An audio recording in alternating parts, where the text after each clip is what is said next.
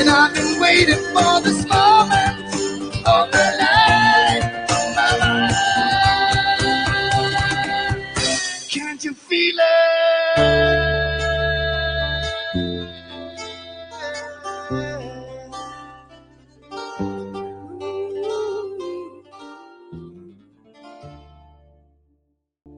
Setting fire to the rain is quite a difficult and daunting task. So I apologize for the tech issues. Um, and, uh, I was working on it. I think, um, just so happens that it wants to tell me that it needs an update right as I am starting my show as well. But I was a little bit delayed. I've been so busy this morning in between phone calls. I have to respond to a new hit piece, but we're, we'll g- get to that later. Uh, for now, what we need to remember is history. And we need to remember, uh, what is the most dangerous thing that demagogues and communists and dictators and, uh, such fear. Now, this weekend, I'm hoping that I can get to it, but I've told you this before the cities and the country. I mentioned it online, identifying as another sex over two decades. Oh, actually, two decades ago, um, that this was happening. And now there is a document that has been shared where the UN is describing cities and human settlements. What does that even mean? What do you mean human settlements and cities? What does that mean? Now, that's terrifying. And that tells you everything you need to know. The difference between human with a capital H and human with a little h. We've been talking about that. So, um, you know, I, I, I've been extremely busy this morning. It's so incredibly busy. It's not even funny. Uh, you know, with phone calls and, um, you know, having to respond to the New York Times, which by the way is like, they're going to be defaulting on their loan in the next couple of months, or they're going to have to refinance, or maybe uh, they can gain some money through some new bill uh, that the Democrats will give them, considering they are assets of the federal government, mouthpieces, I guess, of the unelected uh, fourth branch. So, um, I'm going to have to uh, respond to that. Uh, but, you know, you need to be aware of all the changes that have been happening subtly, right? Um, you know, labels on food in the past couple years, like for humans. And it's like, uh, what does that mean? I mean, you know that eating a tomato is for hu- humans you know that the potato chips you're eating are for like who else is going to be eating this food that you need to identify? Uh, so uh, it's it's it's quite incredible if you think about it. And and and it's considered a conspiracy theory but it's right there. And in black and white they clearly are discussing plans of cities and human settlements. Uh, and I warned the world about this over two decades ago online, identifying as a, as another sex. so, um, where do we begin today? Should we begin with a conspiracy theory that was actually true? I think we need to examine it. Um, we need to examine this, um, conspiracy theory. But first, we should listen to what uh, President select uh, uh, Joe Biden, who can't tie his shoe, uh, said back in uh, 2020 before the elections. I think it's quite fascinating to hear, you know, blatant falsities that he stated. Lied to get a vote. I mean, we already know they do that. So why would this be different? Right? So here it is where he's saying he won't attempt to change the Supreme Court lifetime appointments. Listen to this. That part of your commission you would look at how long justices serve on the court. Does that mean that you're open to term limits? No, no, no, no, no. There, there, there is a question about whether or not it's a lifetime appointment. I'm not going to attempt to change that at all. There's some literature among constitutional scholars about the possibility of going from one court to another court. not just always staying the whole time in the Supreme Court. But I have made no judgment, my word. My words about made no judgment. They're just a group of serious constitutional scholars have a number of ideas how we should proceed from this point on. And uh, that's what we're going to be doing. I'm going to give them 180 days, God willing, if I'm elected, and the time I'm sworn in to be able to make such a recommendation. But you know, they knew they were going to lose. And eh, regardless if the evidence and sworn affidavits are there, right? And the evidence, most of the evidence for the election machines having software that encrypts, decrypts, but also has instructions in it was on the DNC server that was hacked. I mean, the FBI has that, right? So where are you at?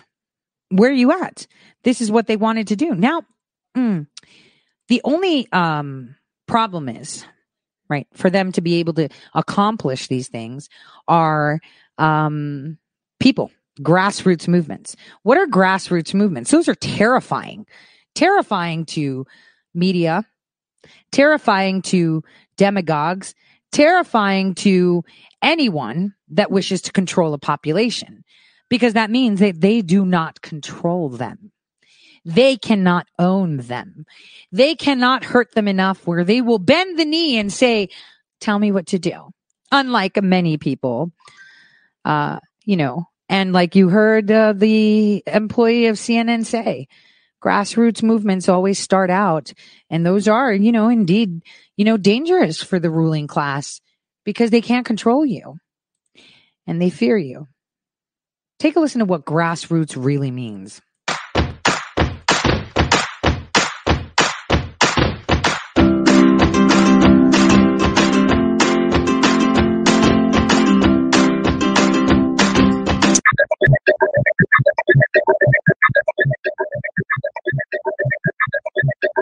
A grassroots movement, often referenced in the context of a political movement, as defined by Webster's Third International Dictionary, is one which uses the people in a given district as a basis for a political or economic movement. Grassroots movements and organizations utilize collective action from the local level to effect change at the local, regional, national, or international level. Grassroots movements are associated with bottom-up, rather than top-down decision-making, and are sometimes considered more natural or spontaneous than more traditional power structures. Grassroots movements utilize a variety of strategies from fundraising and registering voters, to simply encouraging political conversation. Goals of specific movements vary, but the movements are consistent in their focus on increasing mass participation in politics. The idea of grassroots is often conflated with participatory democracy. The Port Huron Statement, a manifesto seeking a more democratic society, says that to create a more equitable society, the grassroots of American society need to be the basis of civil rights and economic reform movements.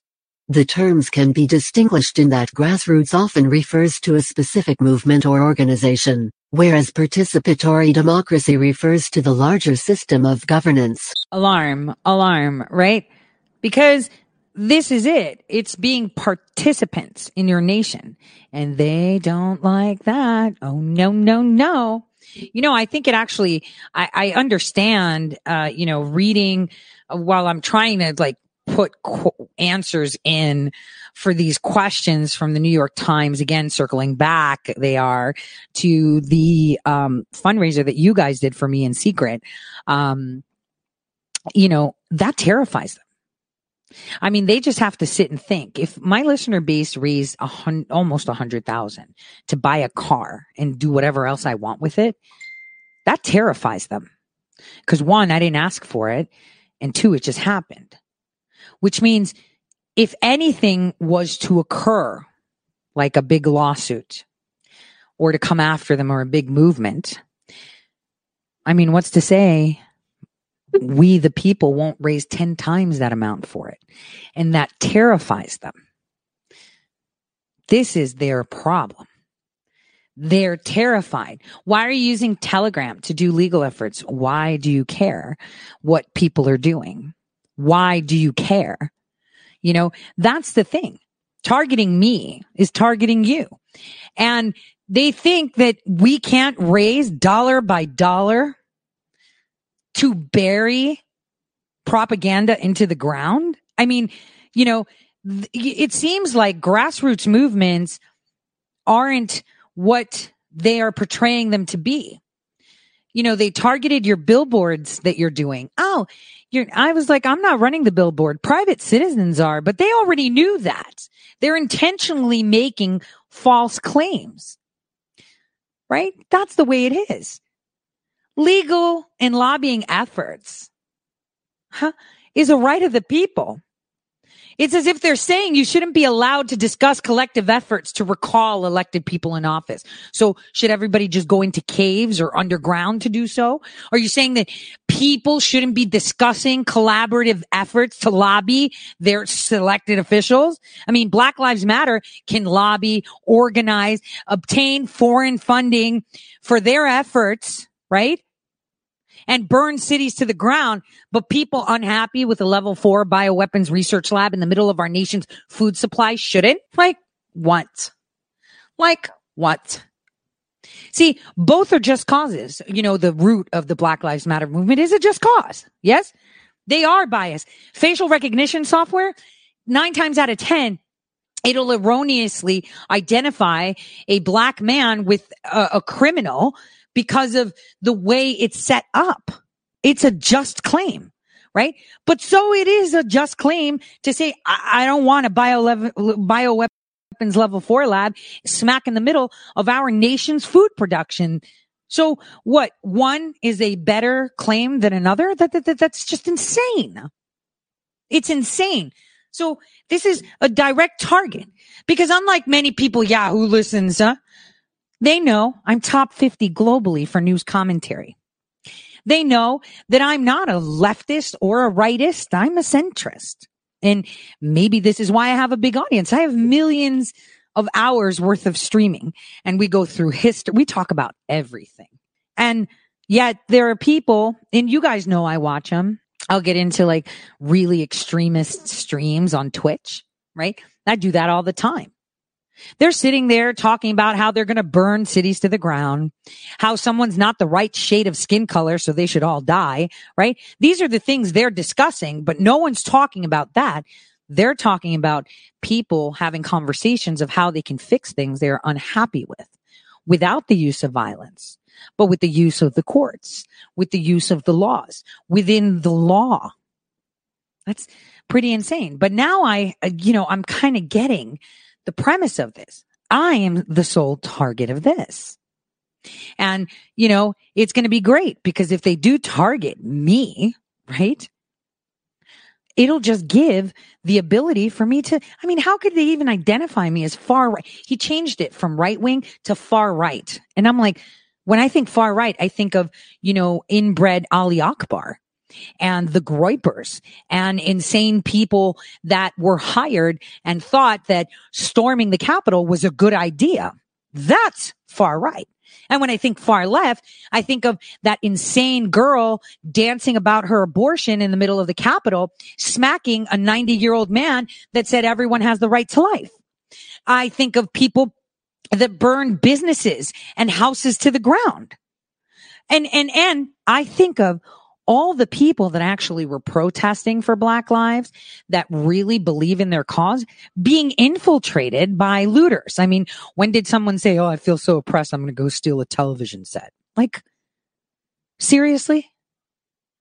So this is, this is it. I mean, I'm center. I agree and I find merit in a lot of arguments that people have. And that is the way we are supposed to be. That's what balance is. Um, so, you know, then they're asking me why there's a Q in my name. It's like, you already know the answer to that. Do you want me to answer it? Because I won't. But the question is, have they asked In-Q-Tel why they have a Q in their name? What about their Q&A section? What about any company that uses the letter Q? And for the record, my O and Tori changing to a Q. Well, that was actually used from 2016. So way before anything, but you know, targeted harassment, right? I mean, they already know that one of the people uh, that was spearheading these whole billboards passed away. Chad apparently, with his motorcycle, struck two deer. I don't know how that happens and died on the scene. Um, maybe they're upset that we have a fundraiser for him too to help his family with funeral costs, right? He was the one leading um, with another two people in the state of Ohio uh, for their billboard campaign. Are they upset that we're all banding together and helping each other?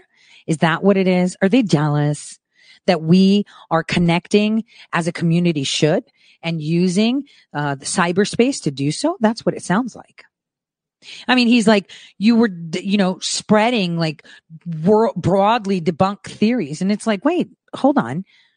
What, what do you mean broadly debunked? I mean, Jesus was crucified for his ideology and because he spread messages or theories that were broadly debunked. What is broadly debunked? Russia collusion takes a while. Turns out it was a conspiracy theory.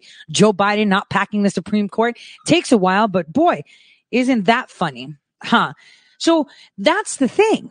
It's, it's, it's, it's, it's targeted harassment and they're coming after people so they can cause them fiscal and mental anguish. And that's great because that's how lawsuits are won because it can be demonstrated. I've already told you, don't pay me anything. You should represent me the way I am. And bottom line is my stuff is made for adults. If you don't want to watch my things, then you should not watch my things. You have that choice. But to sit there when you already know who I am. I mean, say it. I know they want to say it, but they can't say it because then, like the blob, I'll become even stronger. Say it. I know you want to say it. I know you're upset, but say it. Everybody knows, but nobody wants to say it. Everybody does, but that's okay. Grassroots movements are how the United States of America came to be. All right. That's how they knew that it was the right thing to do. Because a united America is an unstoppable America. Unstoppable. Completely unstoppable. And they know that. While I may not have uh, an insane bot following, which by the way, did you guys see that? I think they were setting me up.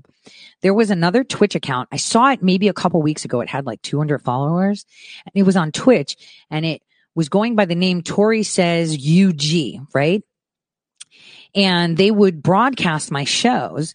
Look, I don't mind if you like recreate my shows or post my clips. I'm totally fine with it. But they were legit impersonating me and they were like live for charity, right? And from 200, uh, maybe a week or two ago to just a couple days ago, someone saw them with like 2,000 followers. They had gone up to 16,000 followers and getting subscribers. So the question is, were they setting me up where Twitch would have removed my channel and then presented that as mine? Who knows? Who knows? The bottom line is anything is game with these people. And that's the thing. They were all bot accounts. I mean, I don't know. Did every single one of you sign up to that channel? I know that from a couple hundred people that I've seen said no. You know, so they're trying to paint a picture. I mean, you know, the attorney general already lost in the Supreme Court using every freaking card he had to throw it out. So what better way than to do this? That's what I'm saying. So if you guys didn't sign up for that Twitch channel, who did? Does that mean that um, internet, um, interactive internet assets are being used on Twitch as well? That's interesting because I noticed that the person that was having it was literally a bot account. The person that donated the first thing was a bot account. So there are so many people trying to impersonate me. Obviously, I'm a verified partner. I've been an Amazon customer for like forever, right? And you, you guys know that too. I mean, I use it for gaming as well. And it's, it's not like Twitch can make that error and say, oh, I don't know who she is. They have all my information, my social security number, my address, my bank account info. They have everything. So it's not like Twitch would make that, but a loser reporter, you know, that wants to create a narrative can pretend that that's my page. Because it was quite funny that while we were talking on stereo, huh, it disappeared. It completely disappeared. I actually emailed um, Twitch support and um, they told me how to fill out a DCMA report for impersonation or whatever. Now, again, I don't care if you share my content. I really don't care if you know you recreate my content. I really don't. It's out there for you to use and reuse. Obviously, not putting skewing the content, of course, right? I'm game with that. But if you're going to impersonate me, right? I mean, first of all, do a better job, right? Second of all, remember, I may not have 200,000 visible followers in one platform, but those are all eyes that are looking after me because I look after them. What did the three musketeers say? All for one, one for all. Where we go one, we go all. That's the way it works. We all look after each other like brothers and sisters. And that's what they don't like. The only channel I have on Twitch is the one that you're watching. And so they don't seem to understand how unity works because in their world, they don't see, they don't have it, right? They don't have it. They don't have unity. They don't have love for another unconditionally. They don't have tolerance because if you have tolerance, you're okay. I mean, one of the questions posed to me was, are you a QAnon believer? I mean, obviously the response I've crafted in my draft somewhere is, I don't know that religion, but it seems quite intrusive, right? It's like, what is that? There's no such thing as QAnon. I mean, what is that? There's Q, the letter of the alphabet, and then Anon, which is short for anonymous. So I'm like so confused. I mean, the Q is now the new swastika. That means that lots of people should be removing that letter. We should just ban it from the, that's how stupid it sounds. But I know exactly what he wanted to do. I mean, he's just too embarrassed he just doesn't want to do it. And I know they don't because then that makes me the blob. And then, oh boy. So that's on you. I mean, he even uh, went to ask me, like, oh, you're spreading conspiracy theories about elections. Like, I'm just like, dude, I made, uh, I swore under penalty and perjury. I have firsthand knowledge about the election machines. There's information about all election machines on the DNC server that was supposedly hacked. Like, how can com, you know, conversations with people get very difficult when facts and evidence are not valued, but the perception is, right? The perception is, right? The perception, right? Maybe we should have LGBTQ drop the Q too, because that's a conspiracy theory. Drop the Q. If you're queer, you're a conspiracy theory apparently. Any letter Q. Like this is how insane they are. And this is a global paper. And this guy usually writes really good pieces on tech. I think he should stick with it. You know, he's on Twitter complaining about boba balls and a shortage of having bubble tea.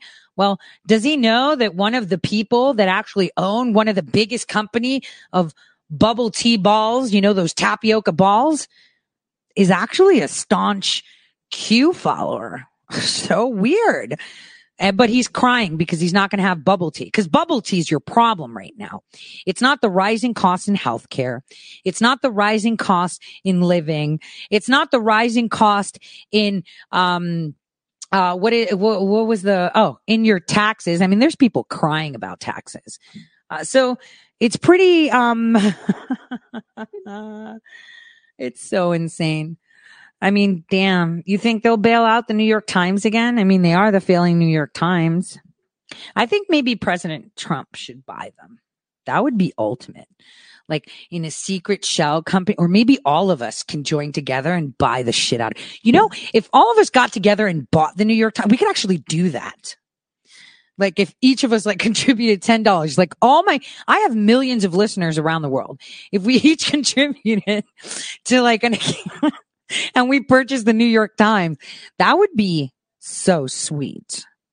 I mean, and they wouldn't even see us coming. I mean, who knows? Maybe we bought Twitter already and nobody knows that or something else. Just saying. See, that's the thing. We could buy anything we want because we can do anything we want. We are in a nation that allows us to say whatever we want. Actually, I wanted to say, I don't know if I should, but I'll probably, you know, email Tom MacDonald.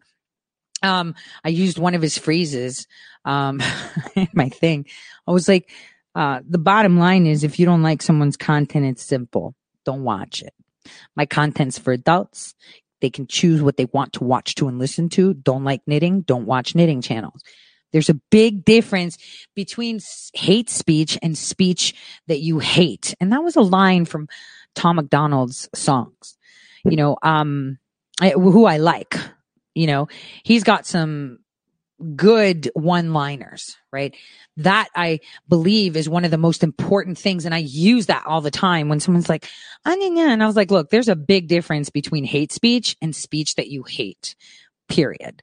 And, you know, we are in a, in a nation that adores the first amendment and it's never going to be nice. It's never going to be what you want to hear. There's a lot, you know, in, in some reality, you know, I'm not fat, right? In some reality, I'm healthy. In some reality, I have badass hair. It's not in this reality, right? And so that is speech that I hate when someone tells me your hair looks like shit or, um, you know, you're kind of fat, you know, or I mean, I mean, it's facts, but it still hurts. So it's speech that I hate, not hate speech.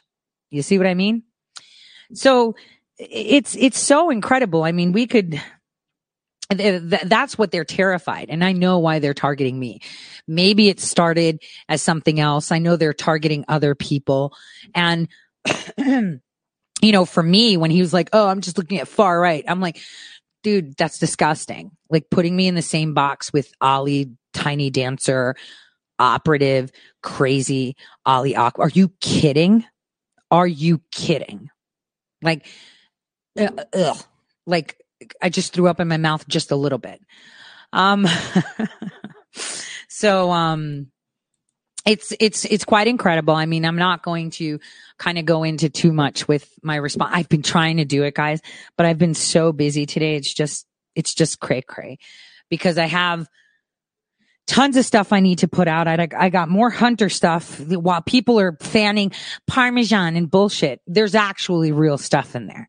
There's stuff in there about the Obama admin. There's stuff in there about Hillary Clinton. There is so much stuff that nobody is looking at. It's so annoying. In the meantime, we're making waves on whatever they're finding out with the elections. Uh, that's going to come to fruition at some point. You know, right now, everyone's going to be pushing climate fear. We all have to remember Suzuki, who told everyone, right? She was the mouthpiece. She was like the Greta Thunberg of the time, where hairspray just made holes in the ozone layer. But in fact, it was volcanoes. And once the volcanoes calmed down, the hole in the ozone layer repaired itself. But you know, that's uh, a conspiracy. that's actually science. They actually determine that. So now we're having a lot of volcanoes erupt and I've, and I've mentioned that. And I've mentioned the underwater one that nobody wants to talk about because that's dangerous, but we'll be fine. We will be fine. So while we have other things to worry about, we're worried about, you know, some fifis hurt or someone not liking or the panic of not having bubble tea. Like, are you kidding? Make your own tapioca balls and make your own tea. I do. I've made it. The first time it didn't really come out well, right? but, um, other times, uh, it has. So I think it's important that we visit. Okay. You guys know that I'm on, I'm a centrist and I love, I love, love, love truth. Well, here's a leftist. I know a lot of you don't like him. I subscribe to him. I support the crap out of him. I even bought a t-shirt of his. Okay. Um, it's Hip Hughes, right? And, um, he actually puts a lot of stuff together that's really good. And, you know, he's, he's, a, he's a lefty and that's fine. He's, he's more liberal than I would like him to be, but he does stick to the facts, even though he has certain ideologies and wants. He's pretty middle of the road when it comes to facts. So this is from 2013. I want you to hear about FDR's Supreme Court packing plan explained. It's quite fascinating from his eyes. Remember, he's a lefty. So are you going to target him? Or wait a minute, you know, I'm right wing. I'm far right. Why would I be promoting? See how dumb this is? So dumb. So let's take a listen to what he has to tell us. Cause I thoroughly enjoy his videos, even though I don't agree with a lot of the spins he put on stuff lately, because, you know, people have been polarized over the past four years with the conspiracy theories that the mainstream media had been peddling, like Russia collusion or Joe Biden's not packing the court, you know, stuff like that.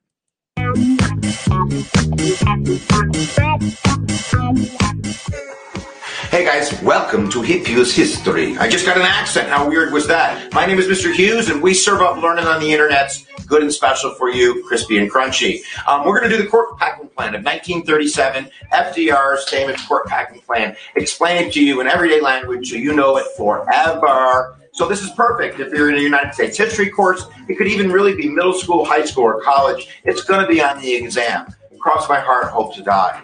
Um, but if you're living in your parents' basement, you got a big bowl of Cheetos, and you're just watching, you can keep watching. It'll make you a little bit smarter. It might even be on Jeopardy. Who knows? So, are you ready? I'm ready. So, on your marks, get set. Let the learning go. Go. All right, so really basic information. Um, FDR is elected in 1932. He feels as though he has a mandate to attack the problems of the Great Depression. He goes through a series of uh, New Deal successes um, early in his presidency. Um, we look at him closing the banks and um, the implementation later on of the FDIC, uh, the Tennessee Valley Authority, the Civilian Conservation Corps, the Work Progress Administration. He really is kind of doing pretty good in terms of getting his New Deal programs passed and really not having too many judicial challenges. Um, but that's going to change. And that's going to change um, on a multiple of fronts. But the two big ones, the ones that are definitely going to be on the test, are going to be the National Recovery Act and the Agricultural Adjustment Act. The NRA um, and the AAA. These two programs are going to be found to be unconstitutional. And of course, this is an unwritten judicial review power that springs from Marbury versus Madison, one of those early John Marshall cases. And the Supreme Court is basically looking at challenges to the law based on their constitutionality. Is the president and Congress going too far with this piece of legislation? All right, guys, let's look at two Supreme Court cases that um, found New Deal programs to be unconstitutional. And we're going to keep it really simple. Um, one of the court cases, Schechter Poultry versus United States. This found the NRA, the National Recovery Act, had exceeded its constitutional bounds. It was unconstitutional. It's based on the Interstate Commerce Clause. We're not going to get into it. And the other court case you can see up there is Butler versus United States. And this knocked down the AAA or the Agricultural Adjustment Agency based on an unconstitutional tax. We don't have to really understand those court cases other than to use them to illustrate that the New Deal is being found unconstitutional. And this is where FDR just flips his lid, right? He goes nuts. What do they know? What do they know?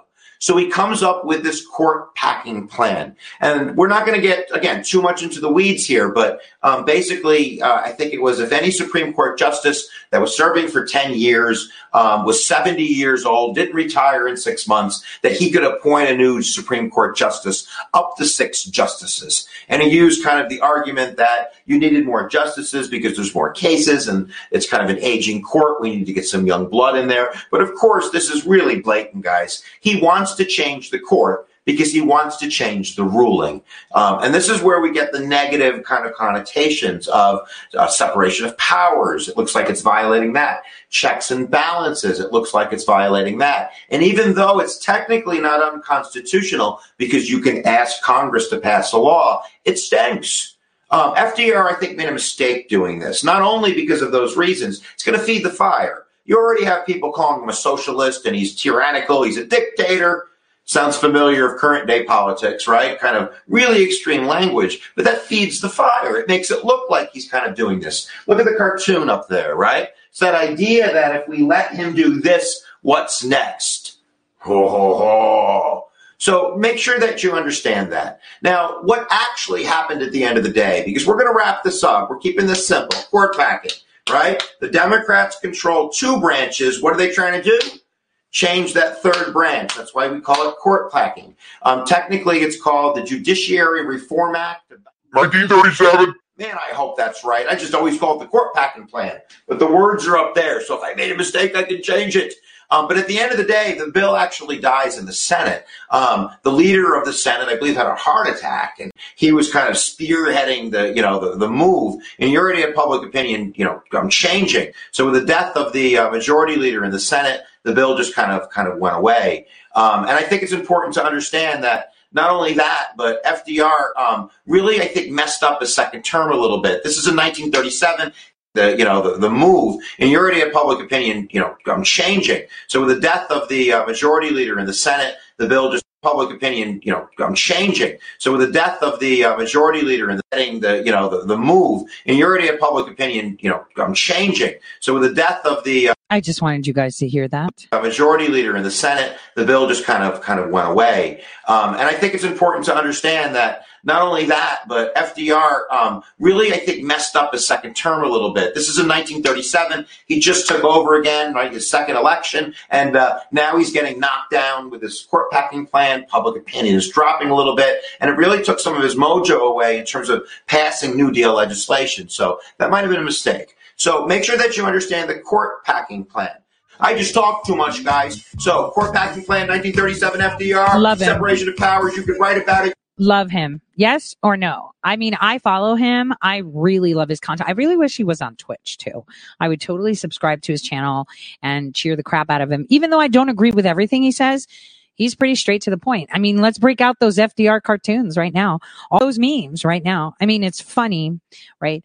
Uh, what happened? Did he say that, um, he, um, uh, died all of a sudden, right? Um, I wanted you to remember something. Let me just show you how things are. So wasn't it just um, a while back that there were stories out how Mitch McConnell wants to handpick his successor? That came right after he was totally beat up and was black and blue, and they told us he tripped. I'm just saying, I'm not saying, I'm just pointing something out. I mean, you know, why would he be advocating in Kentucky to uh, find himself a successor when he's still in office? And then what happened back there? The bill was quashed because the Senate majority leader unexpectedly died. I guess we need to know who that successor is, right? You see what I'm trying to say? History does repeat itself. We can actually go into more detail, and we should, to understand the gravity of court packing and what it is and what it means.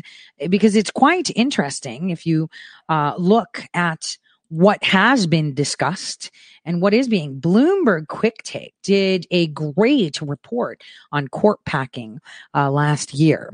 And i think it's um quite um quite interesting um to see what they had to say uh, I actually enjoy some of their videos. Well, a lot of their videos. They are very concise and, and, and quite centrist sometimes. I mean, they're biased, but they're also fair sometimes. So let's take a look at this. Oops. Gosh darn it. Here we go. In 1937, President Roosevelt had a problem. A majority on the Supreme Court, led by these guys, the conservative wing, known as the Four Horsemen, had spent the previous years striking down many of the laws passed as part of Roosevelt's New Deal. So FDR decided his next reform would be the court itself. For each justice over the age of 70, and there were, I think, six of them at the time, he would add a new justice to the court. So that meant he was going to massively transform the court and put on loyalists to him. Congress overwhelmingly voted down his proposal, and no president has tried to increase the number of justices on the court since. But what does the Constitution say? When drafting the Constitution, the framers knew the new country needed a Supreme Court to weigh in on legal challenges to the nation's laws. But they didn't know exactly to what extent it would provide a constitutional check on Congress and the executive branch. In fact, it wasn't until 1803, in Marbury versus Madison, that the court first ruled a government action unconstitutional, officially establishing the act of judicial review. So, in the beginning, the framers kept the details about what the court should look like pretty vague. Article 2 of the Constitution gives the president the power to nominate a justice and the Senate the ability to confirm him or her. And Article 3, which establishes the judiciary, says only that justices hold their offices during good behavior. We'll get back to what this means later. And that they get a salary that can't be diminished. That's it. They left all the other details up to Congress. The size of the Supreme Court is actually up to Congress to specify by law. That actual number is not in the Constitution. Noah Feldman literally wrote the book that law students use to learn constitutional law. He says the framers wanted to give Congress the flexibility to shape the court in response to the needs of a growing nation. The Judiciary Act of 1789, one of the first important laws that was passed, specified the size of the Supreme Court, and they actually started with six justices at the time. From nearly the beginning, politics played a role in shaping the size of the court. During his lame duck session, President John Adams signed a law bringing the court down to five justices. The following year, Thomas Jefferson, who felt the move was an attempt to limit his power, signed legislation to reverse Adams's law before it could go into effect. Over the next 60 years, Congress largely tied the number of justices on the Supreme Court to the number of circuit courts in the rapidly growing country. In 1863, with the creation of the 10th Circuit, the court got its 10th justice. But in the wake of Abraham Lincoln's assassination, Congress trimmed the court to seven justices to prevent President Andrew Johnson from loading it with Southern Democrats. A few years later, the new Republican president, Ulysses S. Grant, set the number back to nine under the Judiciary Act of 1869. That's where things stood until FDR. But we cannot yield our constitutional destiny to the personal judgment of a few men who, being fearful of the future, would deny us the necessary means of dealing with the present. FDR's court packing plan ran into two major problems. The first was that the sitting justices, including moderate and liberal justices, were deeply opposed to it because they thought it would delegitimate the institution. The second is that lots of Democrats, especially in the Senate, were sensitive to the charge that Roosevelt was basically trying to make himself a dictator. The Democrats already controlled the House and the Senate and they control the presidency. And if they also controlled the Supreme Court, there would be no check on his power at all. I shall not be a party to breaking down the checks and balances of the Constitution. This is more power than a good man should want or a bad man should have. Roosevelt's plan was defeated in Congress, but that doesn't mean his gambit was a failure. On the next round of challenges to the New Deal that made it to the court, Justice Owen Roberts left the Four Horsemen and voted with the court's liberal wing. While Roberts never explained his change, some historians speculate he was swayed by FDR's attempt. Another Justice Roberts? So interesting. The so called switch in time that saved nine was the ultimate compromise. It kept the Supreme Court intact and saved the agenda of an ambitious president. No president has tried to change the size of the court since. It's really, really, really hard to pack the court. Don't take up a plan to do court packing unless you have a lot of confidence that you have the votes in advance to get it done. It's just extremely hard to do. One big problem with expanding the court is that there's nothing stopping the next president and Congress from doing the same. Then the next president adds more, and the next president after that. Before long, the Supreme Court starts to look like this. And now you're a getting out of town. Oh, no, I ain't. Oh, yes, you are. Oh, no, I ain't. Oh, yes, you are. So, what other options do presidents and Congress have to alter the makeup of the court? One idea is term limits for justices. There's just one problem. That line from the Constitution, the one that says judges shall hold their office during good behavior, it doesn't say it directly, but good behavior has always been interpreted to mean that judges would serve for life, unless they were impeached. The idea was that a justice should be independent and insulated from political pressure. The problem is that it's made Supreme Court nominations rare, and now they're highly politically charged. One proposal gaining traction is to create 18 year term limits for Supreme Court justices, staggered so a new justice is confirmed every two years.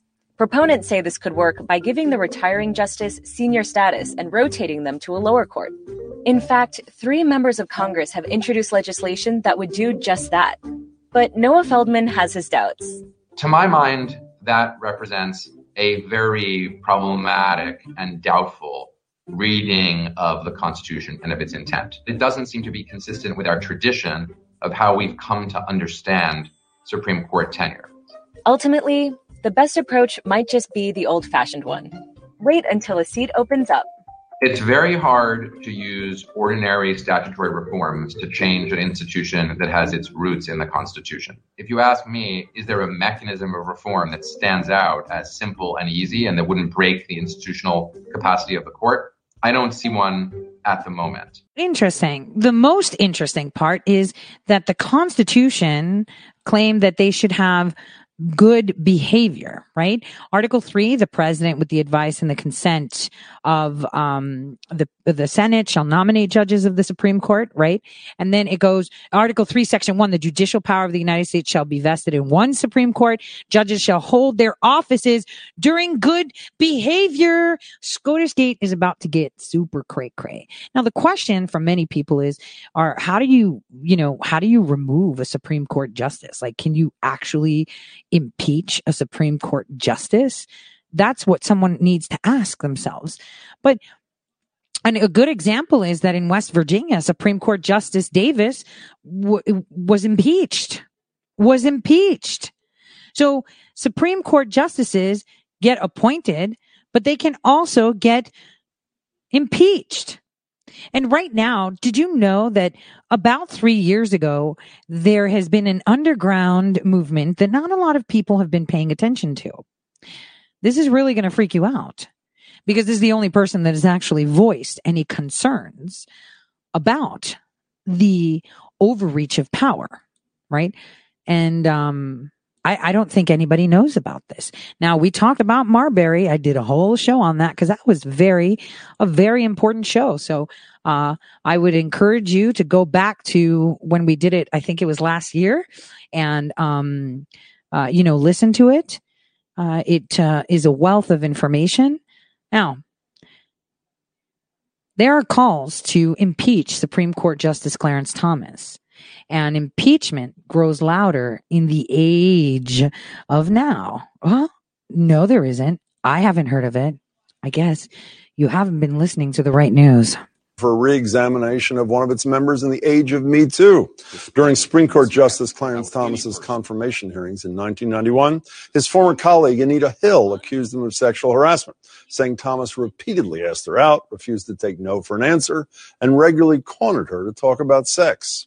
On several occasions, Thomas told me graphically of his own sexual prowess. Because I was extremely uncomfortable talking about sex with him at all, and particularly in such a graphic way, I told him that I did not want to talk about these subjects. This was the first time this type of sexual harassment was brought to light in such a high profile public way.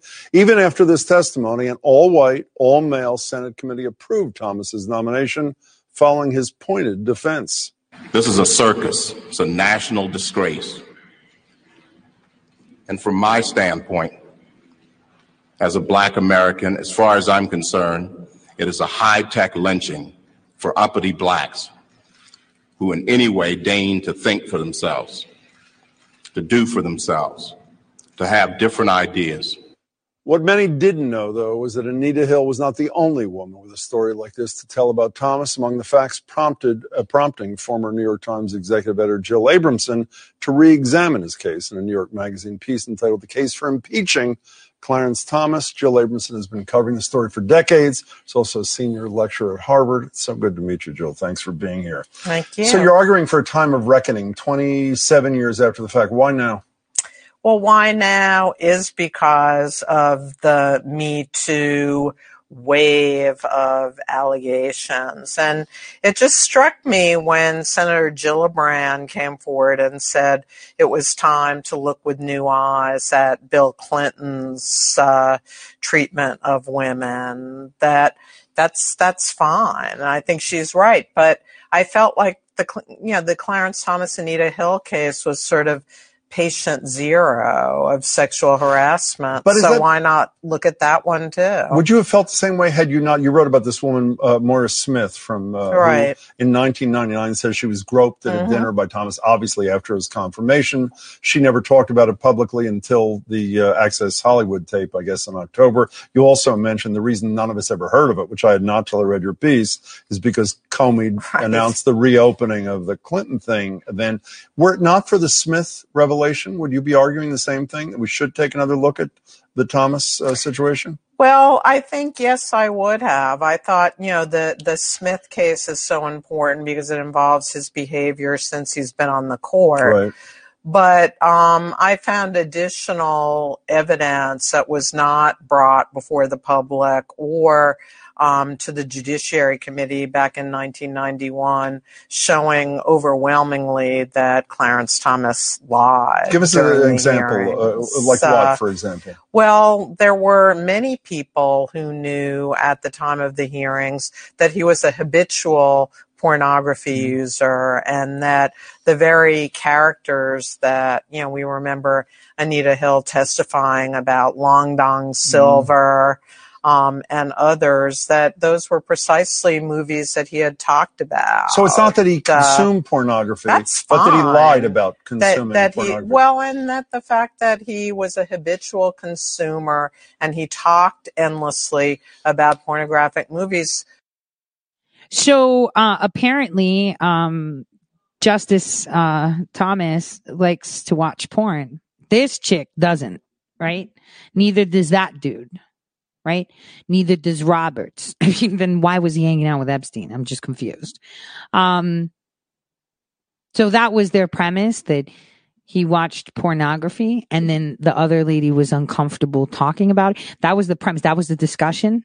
So it's like me telling you how I loved uh, one of the first episodes of Game of Thrones that had the most softest porn ever, and it was so hot, you know, between Khaleesi and Drogo. Like, me too yourself now. Quick, quick, me too yourself right now. it really helped bolster her credibility So, but yeah. if, if Jill, if lying is the criterion for reexamination, then you could write the exact same piece about Donald Trump, I assume. Yeah, right? but Clarence Thomas is on the highest court of the land, uh, and he has a lifetime appoint- appointment on that court. He is not subject, as Donald Trump will be, to a judgment. Yeah, right. He shouldn't be watching porn or having sex. How dare he? He should just be celibate, like all those pedo Catholic priests. That's what he should do. He should just be celibate because he's on the highest court of the land. I mean, does that apply only to him because he's black?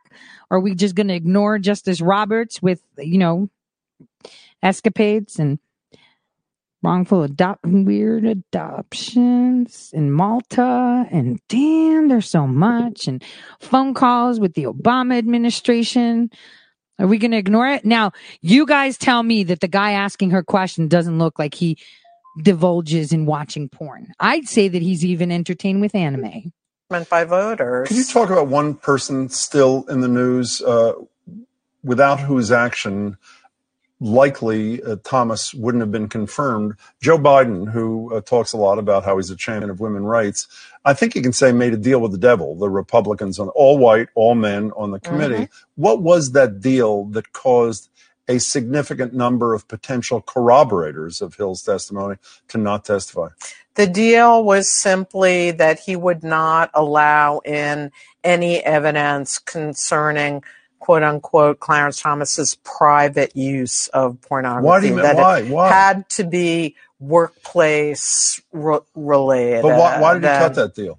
I think because back then, you know, was an all male committee and, you know, there were plenty of Democrats on the committee that had problems of a sexual nature in their recent past, like Ted Kennedy had Who was the- virtually silent um, throughout and this thing. sat there almost with a paper bag over his head and that you know there's a feeling of like if we start to go there it will just be endless Well, does race Uh, have any? I hadn't thought. I'm embarrassed to say about this until I read your Mhm. piece because obviously Clarence Thomas is black, Anita Hill is black. Right, The and- four women who uh, uh, didn't at least testify publicly, Were one on the phone, yes. were black, and it was an all-white male judiciary Right. committee. Is was race part of the well, decision race to muzzle permeated the the hearings, and I think once Clarence Thomas uttered those, Those remarkable words. you just played, that that put you know the the white politicians on the committee back on their heels, and it it frazzled them and muzzled them in a way they didn't want to be seen as lynching a black man up on Capitol Hill. You know, for people watching this who are maybe weren't alive through this, or maybe don't follow the SCOTUS, the Supreme Court, as closely as you do, uh, give us an example or two of what having a man credibly accused of sexual harassment has meant to women sitting on the court for 27, 26 years. What what has he been a key vote on that He's been, you know, a key vote. He's been part of, you know, there's the razor thin uh, conservative majority, often 5 4 votes on the court. And by and large, Clarence Thomas has not been a friend to women, women's health, uh, even on the issue of sexual harassment itself.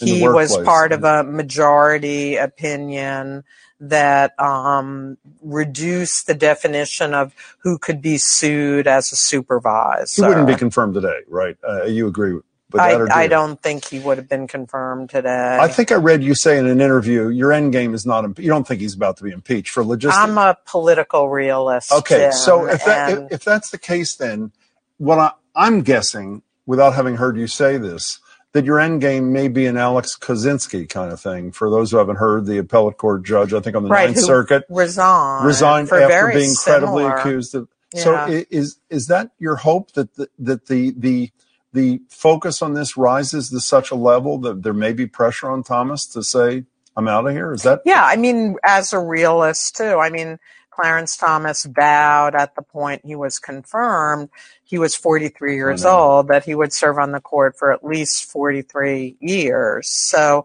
I don't actually think he, he will resign, but I think there should be some accountability. I and more. Jill, it's a pleasure to meet Oh, you. thank you Your so piece much, is Tim. terrific, too. Thank you Thank so you so much. much. Read it in New York Magazine. Yeah, we're not going to read it. I mean, can we say vocal fry that's deeply annoying?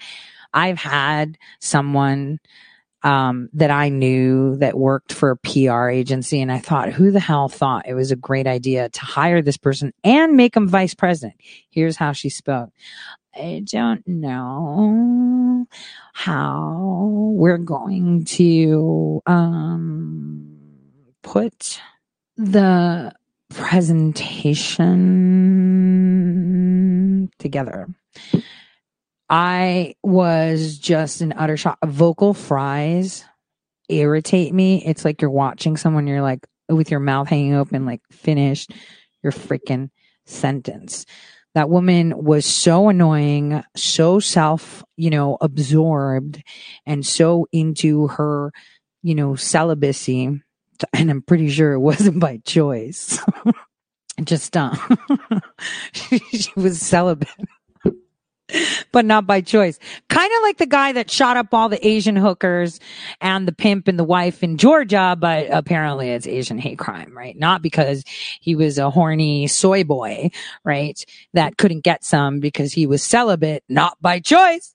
So, um, it's pretty interesting how they're going after Thomas. And Thomas has been the most outspoken. And when we discuss good behavior, how are they going to revisit something he was already confirmed?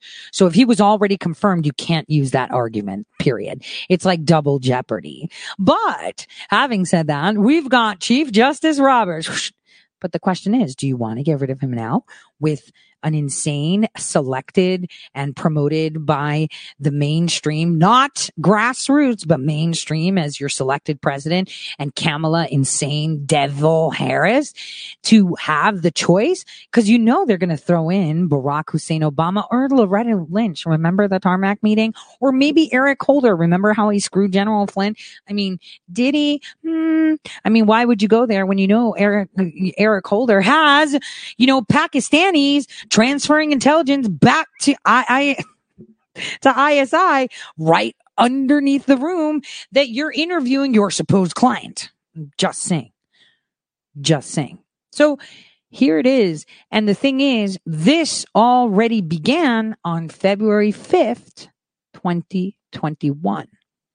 And it was on February 22nd, 2021 that we saw that there is going to be a battle.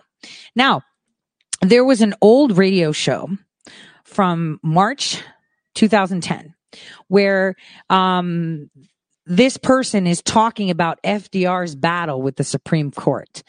I want you guys to listen to his take on this. It's quite, it's quite fascinating. Um, I was quite impressed to have found this um, today, and I was like, oh my gosh, I need to share this with my listener base. This is from WNYC. Take a listen. Between the president Congress's passage of Barack Obama's health care legislation on Sunday has prompted a new round of comparisons between the president and Franklin Delano Roosevelt, who fought a similar battle to get his New Deal programs enacted during the Great Depression. As you probably heard during the news, attorneys general for a dozen states have already threatened to challenge the constitutionality of the plan in court. And if that comes to pass, the White House may want to pick up a copy of a book called Supreme Power. In it, Jeff Shesol details how FDR tried unsuccessfully to pack the Supreme Court with liberal judges after the court's conservative majority shot down many of his social welfare programs. The book is published by Norton. I'm very pleased that it brings Jeff Shesol back to our show. Hi. Hi. Thanks for having me. The attorneys general of Virginia, Florida, and South Carolina are among those who suggested they may challenge the constitutionality of President Obama's health care plan. Don't they argue it violates the Constitution by requiring individuals to purchase health insurance? That's right. They're arguing their case already on a couple of different grounds. Uh, one uh, on grounds that the federal government generally has no business telling the states what to do. That's probably the weakest argument that they're making. And the other is on the grounds of the Commerce Clause, arguing that uh, the Interstate Commerce Clause gives uh, Congress no power to tell the tell individuals that they have to buy health insurance. Uh, I, I don't. I'm sure you don't know, but how likely is this to get to the Supreme Court pretty quickly? I think it's unlikely to get to the court quickly. Uh, the individual mandates aren't supposed to kick in for, for a few years, and so this is going to take a while. Uh, if there's something that they can challenge in court sometime soon, they've made clear they're going to do that, and they're going to keep up the drumbeat. Well, wouldn't they try to do it as soon as possible because this court is rather conservative, as we saw with FDR? Uh, in the early days when the court was in, extremely conservative, he couldn't get anything past the court, and it was only later when the the uh, the court changed, membership members of the court changed, that the New Deal was uh, was allowed to to go into effect. Well, that's absolutely right. And you heard just a couple of weeks ago Clint Bolick, who's a conservative legal activist, saying, in his words, that he's itching to litigate the healthcare mandates, given, in his words, the current composition of the Supreme Court. It really all depends on who's sitting up on that dais in the black robes. There is one big difference. The uh, the court uh, during FDR's time uh, was most of the members were rather old. In fact, there what was the the they even had a nickname for that. Uh, but most of the conservative members here are rather young. Well, that's right. the The court uh, that Roosevelt faced when he entered office in 1933 was the oldest Supreme Court in American history. In 1937, at the moment that Roosevelt proposed his court packing plan, the average age of a justice on that court was 71 years old. Currently, it's actually only around 68, 69 years. And the conservatives, as you pointed out, are more, in, in most cases, recent appointees, and so they're younger. Uh, the conservatives in the 30s had been conservative long before FDR became president. Well, uh, they had um, been conservative longer than he'd been president, and they'd been around a, a lot longer. Uh, these were, in, in some cases, really 19th century men. One of those justices, Willis Van Devanter, remembered uh, having seen as a young boy Lincoln's funeral hmm. procession. And when Charles Evans Hughes, the Chief Justice, was at Brown University, uh, not only did he not have running water in his uh, dorm or uh, central electricity, but he had a separate closet just for coal so he could uh, feed his uh, coal burning stove in the room to keep warm. So these were men who came of age in a very different era than Roosevelt. And Willis Van de, uh, Devanter had planned to quit the court but then decided he changed his mind. Well, he changed his mind, and this was one of the great ironies of the court packing fight. Is there were two justices, both Van Devanter and George Sutherland, who were old and somewhat ill. And as they saw Roosevelt about to enter office, they hoped that he wouldn't. They hoped that Hoover would win, but they were really eager either way to get off the court. And then Congress, in the middle of the Depression, decided to slash in half the pensions that were given to Supreme Court justices. This was the Depression, and these men had been in public service for a long time. They weren't, in most cases, sitting on a lot of money in their bank accounts. And so, even though Congress restored the pensions, it made the justices feel very vulnerable. Uh, and Van Devanter says to his sister in a letter, that uh, he's not sure that they won't do the same thing again tomorrow. So they stick around, and Roosevelt's denied the opportunity to appoint two new justices. And how old were they when they finally did they die? Is that how they left the court? No, they didn't. Actually, uh, Van Devanter dealt a terrible blow to the court packing plan right in the middle of the battle in Congress over the plan when he announces that he's retiring. And so suddenly the rationale for packing the court is pulled right out from under Roosevelt. And so it is a carefully timed move, and he's worked it out in advance with a couple of the leaders of the opposition. And so on his way out, he, he deals Roosevelt a severe blow. That was great. Kind of interesting how it's 2021, 11 years later, and it's kind of pertinent to what's going on here. So court packing, uh, you know, the, the New York Post actually put an article out from their editorial board and they labeled it opinion, but court packing is a full frontal assault on our democracy, which indeed it is. And remember, they're going to do it the same way. and you're going to say it's like watching a train wreck in slow motion. And you're telling the world and they're sitting there. I feel like Cassandra.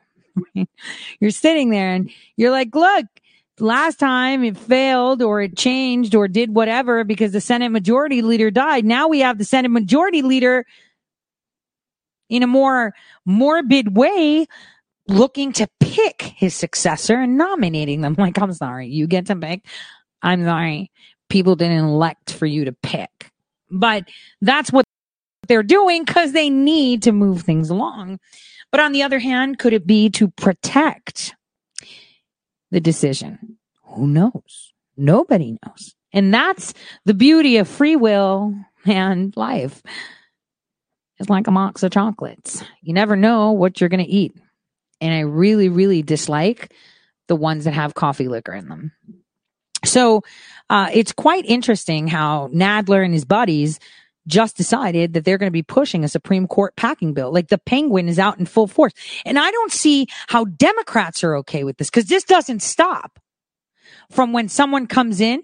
You know, who knows? Someone like a Schumer may come in. I'm just saying, which you know is a clown. He also looks like a character from Batman, right? Another version of the Joker. And, um, he, um, he pretends and he's so liberal and then he comes in and he just flips the script on them. I mean, infiltration, right? I don't know. We don't know. Box of chocolates, right? But this is it. Biden, Pelosi, and all of them have opposed court packing, calling it stupid or a bonehead idea, like Joe Biden said. But now they're doing it. Pelosi said that she's going to block the bill for now, but calls for an idea to be considered idea to be considered. You know what they're worried about? People like you. People like you that will actually remove every single one of them. I mean, you are powerful. You are a force to be reckoned with. You are the people. And together, they cannot remove you. Now, someone asked, can a Supreme Court justice be impeached? Well, consensus says yes. Our daily Verify segment brings you the straight facts with the context you need and the sources to back it up. So, a viewer asked us to find out whether Congress can remove a Supreme Court justice if it's proven they lied during their confirmation hearings. Well, Judge Kavanaugh, any nominee, swears under oath to tell the truth at the start of their confirmation hearings. And under federal code, if a person knowingly falsifies or conceals information from government officials, that's perjury subject to a fine and imprisonment for up to five years. But can a justice be booted off once he or she takes the bench? Yes, but it's very difficult. The process for removing a Supreme Court justice, or any federal judge for that matter, is the same as removing a president. It has to be done through impeachment. And under the Constitution, justices shall hold their offices during good behavior. Now, we checked with constitutional law experts who say a justice can be impeached as long as a majority, 50% plus one of the House of Representatives agrees. And then there's a trial in the Senate where two thirds, 67 votes, would be needed for removal. Now, the only Supreme Court justice to be impeached was Associate Justice Samuel Chase in 1805 for refusing to dismiss biased jurors. The House of Representatives passed articles of impeachment against him, but he was acquitted in the Senate. So we can verify, yes, a Supreme Court justice can technically be impeached for lying during their confirmation hearings. But in the 230 years of our constitutional democracy, a justice has never been removed from office. Our Verify court is all. I mean, you know, Justice Roberts did and was one of the final deciders to strip us of our constitutional rights. And it's happening across the nation. It's not just the Supreme Court, the federal Supreme Court. You can impeach local Supreme Court. Yes, indeed. Your local Supreme Court. If you've got Pharisees sitting in your local Supreme Court, guess what? It's a lot easier to get them removed there. Hence the start with your state. Targeting the West Virginia. Here we go. There was some stunning testimony today in the impeachment hearings targeting the West Virginia State Supreme Court. They include charges that state workers were ordered to do work at the home of at least one Supreme Court justice who's also accused of misusing state vehicles. 13 News chief political reporter Mark Curtis has more. I didn't recognize it as one, but I, he mentioned that it was a Cass Gilbert desk. Court security officer Jess Gundy was on the witness stand all morning long. He described three separate trips to the home of now suspended Justice Allen Loughry. The officer described those trips in a state van to move furniture, including the historic Cass Gilbert desk that was moved there from the state capitol complex. A neighbor even snapped photos of state workers moving furniture in and out of the Loughry home. And he said he just wanted to get it out of his house, even though he wasn't doing anything wrong by having it there. Some lawmakers are divided on whether the law or state rules were broken. The biggest fact about it is it was at his house, and that to me means that he committed a larceny. It sounded like it was in his home office from one of the questions I asked him. So it was being used for home office applications. So Justice Loughry has said a couch removed from his home was given to him by a former justice and was not state property. Loughry's attorney was allowed to ask questions at the impeachment hearing, but chose not to. On another matter, there was testimony that Justice Loughry used state vehicles for personal use all the time. He's taking the black Buick. He'd just let us know, but he wouldn't tell us where he was going. So it was pretty common for him to take you on the weekends, and you mentioned holidays as well. Yes. The average West Virginian, you know, they have to pay for their own gas, they have to make their own car payments, they have to buy their own computers. This uh, this legislature, we're going to continue to uh, go through this process and get to the bottom of this. The impeachment hearings continue on Friday. At this point, there is no deadline for the House to conclude its impeachment hearings. The leadership saying it will take its time to make sure they get this right. At the state capitol in Charleston, I'm Mark Curtis, 13 News, working for you. You have to ask As yourself. part of tomorrow's hearing, members of the. House Judiciary Committee will tour the Supreme Court offices. However, the press is being banned from that tour, even though the impeachment hearings constitute an open meeting under West Virginia law. We have our legal team working on getting us access so that you, the tax-paying public, can see property that belongs to you. Um, I like the way she speaks. She's very articulate, but she looks like a mean girl. the question is, what was true and what was not? I mean, there's a lot of stuff I have on district judges. Oh, but it's not time now. That'll come when the tribunals actually begin.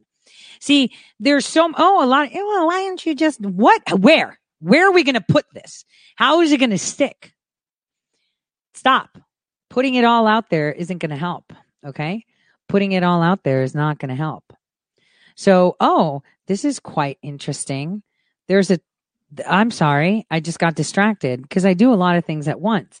But apparently, the Twitch channel that was not mine went from no viewers to uh, they only had what was it?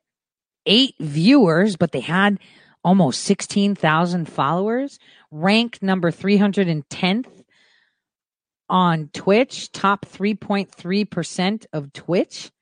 What? Who owned this? I wonder what I didn't even know that there was a Twitch tracker. See, I really don't care. I just use platforms to have diversity. um, in how you guys can access myself. I mean, you know, you can find me on, uh, you know, other platforms, and I'm on every, almost every single uh, platform there is. Uh, but that's pretty awesome. That was the fake account. That was the fake account. I wonder what mine is. I didn't even know that was it. Okay, fair enough. Sorry, distraction, ADD. Now, let's just take a quick. Um, I, I really need a coffee refill break and we'll be right back with um more stuffs. I guess a great wake up to monsters is what we need. That's really what we need.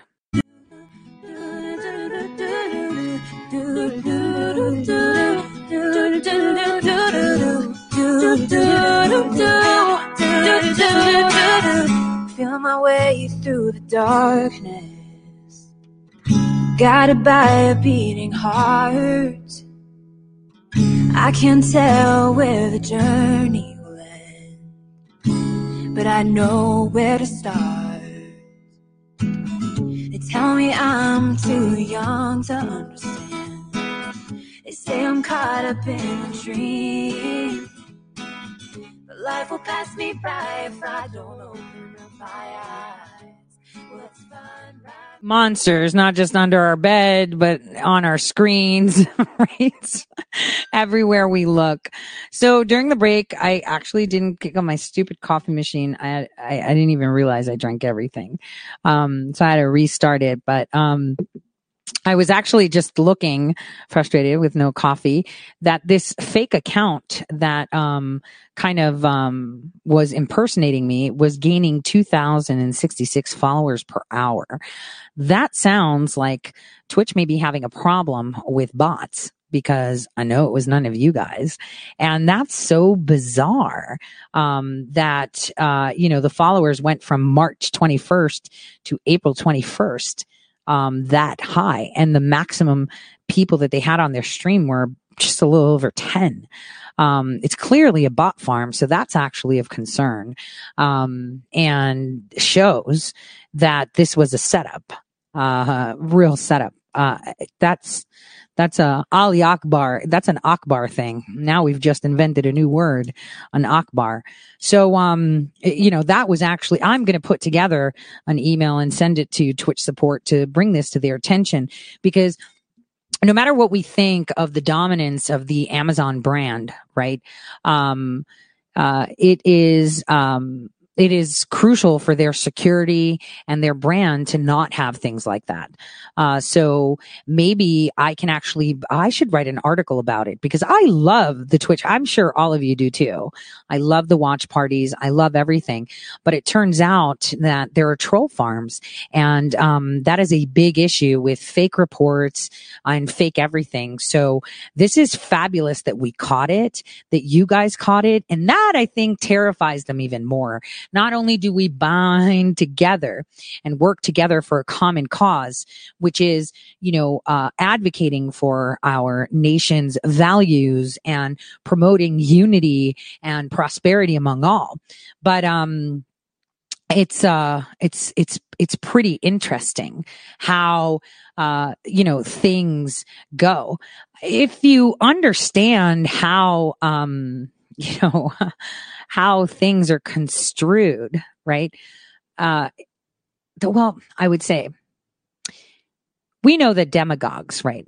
Their their attempt, their what they do is that they're leaders that use popular prejudices and false claims and promises to gain power. And false claims and promises to gain power. That's that's pretty insane. That is pretty pretty insane. It's uh it's it's using your shadow against you. And um apparently other people have looked into this.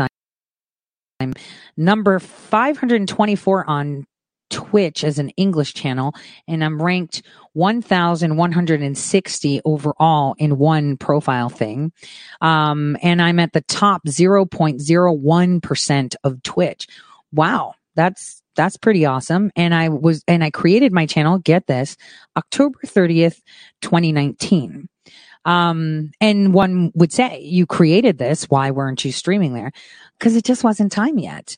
I was kind of, you know, just doing my thing. I set up the accounts because I knew that I was going to do it everywhere. But in order to stream, I need to be uh, you know, I have to have the software for it. I have to be able to get it done. You know, not saying that it's not bootleg right now. I mean, my sound's usually not that good, but I'm not a sound engineer. So hey, but okay. Now I see what the problem is. I didn't even think that it was, that I was that, that, um, that up there 0.01% of Twitch. That's a, that's a really big deal. Twitch is massive. Um, wow. okay. I didn't even know that. So now I guess that uh, that means that I'm forced to be reckoned with. That's so funny. That's so funny. Nobody cares.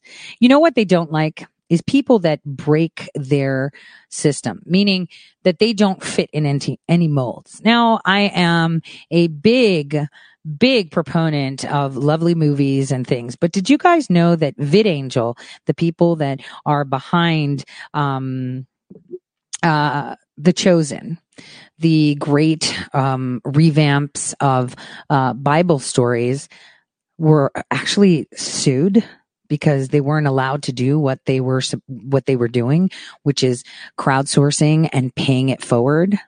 I want you guys to hear this just so that you could see this battle has been ongoing. It's not just now.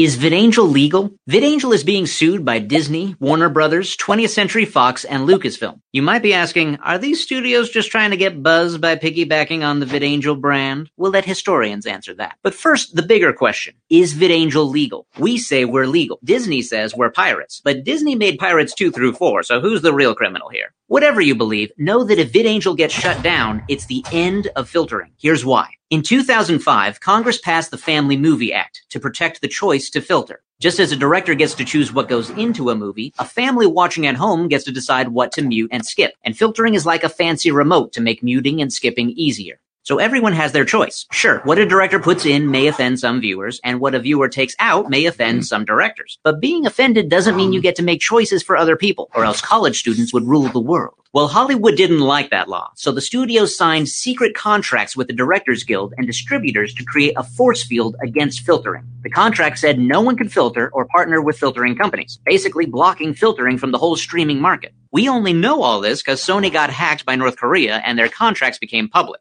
Probably because North Korea is a big fan of filtering, just not the voluntary kind.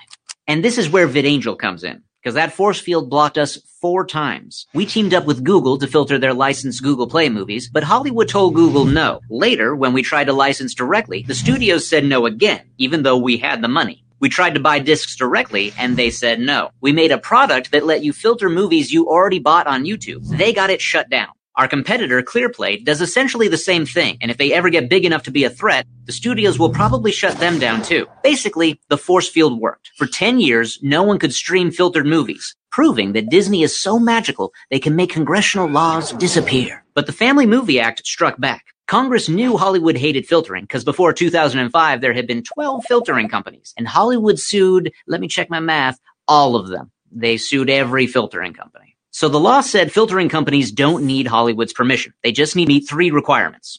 The movie is an authorized copy, watched in the privacy of the home, and no permanent filtered copy is created. Notice that Hollywood here is like your fiance's parents. It'd be nice to get their approval, but if you can't, you're still doing this thing. Also, they'll never give their approval, in my experience. So what happens when Congress wants a company to exist, but Hollywood doesn't? Well, it's gonna be a weird company. To filter streamed movies despite the Hollywood force field, VidAngel has to buy authorized DVDs and Blu-rays from retailers, sell them to customers, and stream the filtered movie to customers at home without making a permanent copy, meeting all three of Congress's requirements. That's pretty weird, but weird is not the same as illegal. Just ask Shia LaBeouf. For instance, it's weird for a startup to provide $1 movies without the studio's permission and pay by buying discs instead of licensing. But it was weird when Redbox did all those things too, and they were legal, though the studios tried and failed to shut them down. It's also weird that VidAngel decrypts discs, but if you've ever used a DVD player, then so have you, and you're probably legal. So let's look closer. First, the discs. A law called the DMCA forbids unauthorized decryption of discs. Here's why VidAngel's okay. The DMCA doesn't apply here. Congress wanted the Family Movie Act to protect filtering companies from unfair Hollywood lawsuits, so they made clear that filtering companies who meet those three requirements would be immune to Copyright Act lawsuits. And since the DMCA is part of the Copyright Act, it shouldn't apply here. But even if it did, decryption is necessary to fulfill the Family Movie Act. Without decryption, Hollywood's force field makes it impossible to filter at all. So either VidAngel can legally decrypt discs, or Congress passed a law that didn't change the law. Plus, VidAngel is legal under fair use. The fair use doctrine allows companies like VidAngel to use copyrighted works since our use is transformative and the filtering increases Hollywood's movie sales. Meaning, the DMCA doesn't apply here, we didn't break it anyway, and even if we had, fair use makes that legal. So to quote MC Hammer and those jerks at the Louvre, you can't touch this. Now, Hollywood claims our reasons are bogus and decryption isn't the legal way to stream filtered movies. But when we ask what that legal way is, their only answer is the YouTube method we tried earlier, which they got shut down. That's like your fiance's parents saying, no, don't marry this daughter, but how about this other daughter who you already dated, who we murdered? In other words, there aren't other options for streaming filtered movies. VidAngel is filtering's last stand. Now, the piracy crowd says we don't pay Hollywood enough. But remember, we pay them just like Redbox by buying discs. And just like Redbox, we have to buy a lot or we go out of stock. In fact, we spend about a third of our revenue on discs. So if we're pirates, then we're terrible pirates. Just not as terrible as Pirates 2 through 4. And again, we want to cooperate with Hollywood. We want licensing. But Hollywood seems determined to crush the entire filtering industry. VidAngel isn't a loophole. It's a last resort. So here's how you can help. First, keep using VidAngel and sharing it with your friends. The more customers we bring in, the better. Second, go to savefiltering.com and sign the petition to help protect VidAngel. Every voice matters. And finally, share this video, especially with our critics. Some people will never love us, but we hope we can convince them that we're not criminals. We're just trying to protect the personal choice of families. Thanks for your support. You help make filtering possible. So as a reward, here's some smooth jazz.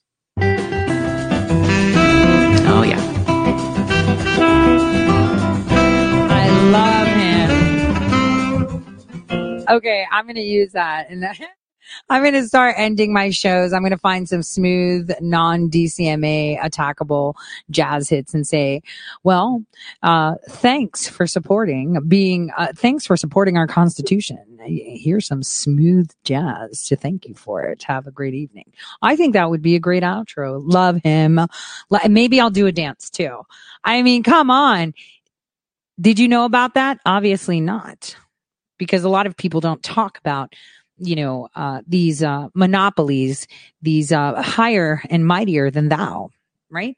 That's that's how they work. That's how they operate and that's how they want you to believe they have power but they really really don't. Now project veritas is really on fire. Yesterday we watched two of their videos. Here's part three where they admit that they're supporting a domestic terrorist organization. Take a listen.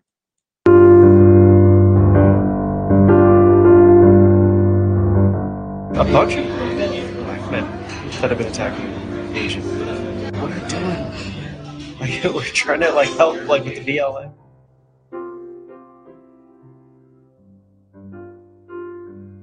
Charlie Chester will shock you even more. This time, we see Chester reconciling the truth that actually exists compared to what happens in his own network. I was trying to do some research on like the Asian hate, like the, you know, the, the people are getting attacked that. A bunch of black men that have been attacking Asian. Um, so I'm like, what are you doing? Like, we're trying to like help like with the BLM and like we're gonna like I mean, it's individuals. It's not a people, you know. Um, that's not good. The optics of that are not good. These little things like that are enough to set back movements, you know. Because the the, the, uh, the far left will start to latch on and create a story of like um, criminalizing an entire people, you know, just easy easier headlines I guess. Um, Yeah, I don't know. So you're saying that the, the far left would label a whole genre of people? I, I kind of miss your point. Um, that like, uh, no, the conservatives. I'm sorry, not the far left. But uh, you, I've noticed that like you'll get headlines that you know like. um, lump people together as opposed to focusing on the individual. I mean, that's what Trump ended up doing with like the um, China virus, and that put so much flame on an entire group of people as opposed to you know a few careless individuals. Right. Like, right. The actual source, right? Yeah. Yeah. Um, I mean, but it, it is it is it normal for the media to like say say there's a white white shooter, black shooter. Which one are we gonna you know like? Yeah, I the longest while, like the story was like people were like la- lapping up that it was like you know white guys for like so long. I don't. I haven't seen anything about focusing on the color of people's skin that aren't white. It just they just aren't saying anything. You know what I mean? They're just not. All of a sudden, that story loses a little steam and it. They just like leave it be. Why? I don't know. I think I, I it's got to be trends, like what people will latch onto. You know? You're, you're telling our child, you're telling me, or you're saying like how media is the greatest weapon. Where were you gonna go with that? Um, I mean, it's just propaganda. Like it, it can really. Sorry, my chime just went off. Uh, um, What do you mean by that? uh, like you can shape an entire people's perception about anything on how you do it, right? Like it's by like forcing story um, um, to help like your platform. You know, like you can all of a sudden say like coal is the future of like energy. Well, that could be propaganda because like who owns the company might have stake in like coal. So like like like Trump um, getting blasted all over like constant feeds of like Twitter, Fox giving him a platform is what fueled that fire. You know. Is CNN the most trusted name in news? Their own employees are telling us that they're not. But the same employees that tell us that they're not are also participating in the propaganda that they're ashamed of. And that's perhaps the greatest tragedy of all. That Charlie Chester is willing to say these things privately. He's willing to say the quiet part out loud privately. But they don't have the courage to say so publicly. And as Jim Sciutto told me when I was walking out of this door, he's been a journalist for 25 years. Well, Jim Sciutto, your own colleagues should have the courage to say publicly what they'll tell us privately. And if you're a journalist, you should stand up and do exactly that. Stand by the credo of journalism. Inform the people. You have an Ah. obligation and a duty to the people Mhm. without fear or favor. I doubt Charlie Chester will be the last employee we hear from at CNN.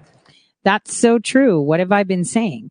Now, you might say, well, Project Veritas isn't reporting on your stuff, Tori. That's not their scope, right?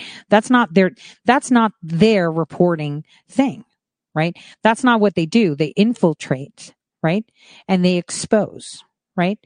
So again, when I call out all these, you know, queens and kings of social media, which, you know, are obviously not kings and queens of social media, um, for uh, putting out the news, this is it. You claim to be a journalist. Why aren't you talking about what the truth is? Why won't you speak up? And that is how you see the difference between falsities, placed news, and actual. Now let's go to more current Project Veritas news yesterday after publishing those videos, uh, James O'Keefe was banned from Twitter. And let's keep it this way for now, Twitter has the right to do whatever they want. They go completely unchecked. They fancy that they want to remove him, they will remove him. Because right now it's an echo chamber of bots and people that don't really use Twitter for news. Um, and it's just trolling. So, uh, what's incredible is that, um, they decided to exercise that right. Take a listen to what James O'Keefe had to say about it. So today, Twitter suspended me permanently. I got an email saying that I was suspended for operating fake accounts. This account will not be reinstated. This comes on the heels of our extraordinary exposed CNN series. All of those videos are now taken down. This is not a coincidence. This is sick. When you go to my Twitter page, you actually see a CNN promoted tweet under my name. On Monday, we are filing a lawsuit. We are going to sue them. Now they think they're protected by Section 230. You are not protected under United States law to lie about me with malice, with reckless disregard for the truth. We already won against the New York Times in the New York Supreme Court on a motion. We're going to get discovery into the New York Times. And now we're going to get discovery into Twitter. You cannot get away with this. You can follow me on Telegram here. You can donate to pay our legal bills here. We were going to sue CNN, and now we're going to sue Twitter. Stay tuned. And it looks like I might have to be suing the New York Times too, which they already lost at, right? Looks like I will. Now, I actually found my Twitch profile. Um, I just wanted to share it with you guys so you can see what organic grassroots growth is, and this is what's terrifying them, as to bo- as opposed to bot growth and uh, you know fake growth. So this is my profile. I rank 1,160th on uh, Twitch's platform. Uh, this is uh, my followers per hour decline 12.8 followers. I lose every hour. Um, I gained 13,000 views, like in general, and how many hours have been watched. It says um, right now I'm on the live stream and I have 3,572 people. Um, 0.18% of all English viewers. Um, and 22.84% of people that watch talk shows and podcasts watch my talk show and podcast. Um, so it's not that big, but you can see um, my average viewers in July when I started were 82. My average viewers in August were 390. My average viewers in September were 551. Then 611 in October, then 865 average viewers in November, 917 in December, 1,551 in January, 1,971 in February, sorry, January, then February. And in March, I had an average of 2,990 people watching. So, so far in April, my average is 2,811. So the, and that's probably because I haven't streamed much. So it's quite interesting to see the total hours of my content watched on Twitch is nearly 800,000 hours of my content has been watched. And my following, as you can see, has organically grown. I don't use bots. I've said that before. I don't need bots people go, uh, you know, to where the truth is. That's where it is. Now, I am not your typical surge. I am, look, mellow, going, and that's it.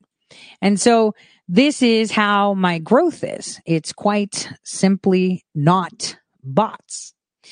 I do not have any bots. Now you'll see from my streams here that I had alive on July 19th when I started, I had eight viewers. So if we go to August 19th, um, which is, I, I, think it was a day off, right? Because Millie and Gavin were arrested. So August 18th, I had a six hour viewing thing for 499 average viewers.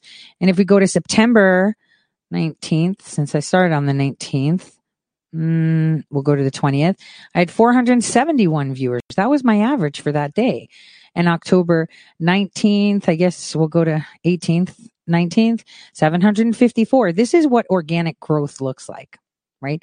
This is where you know The person isn't about bots, but it's about growing organically. And this is just one channel. The same thing kind of happened with my YouTube, with my Facebook, um, with all my channels. I don't pay for people to place me. I don't ask for people to thump me. The truth is the truth. And no one, you know, no one can silence it.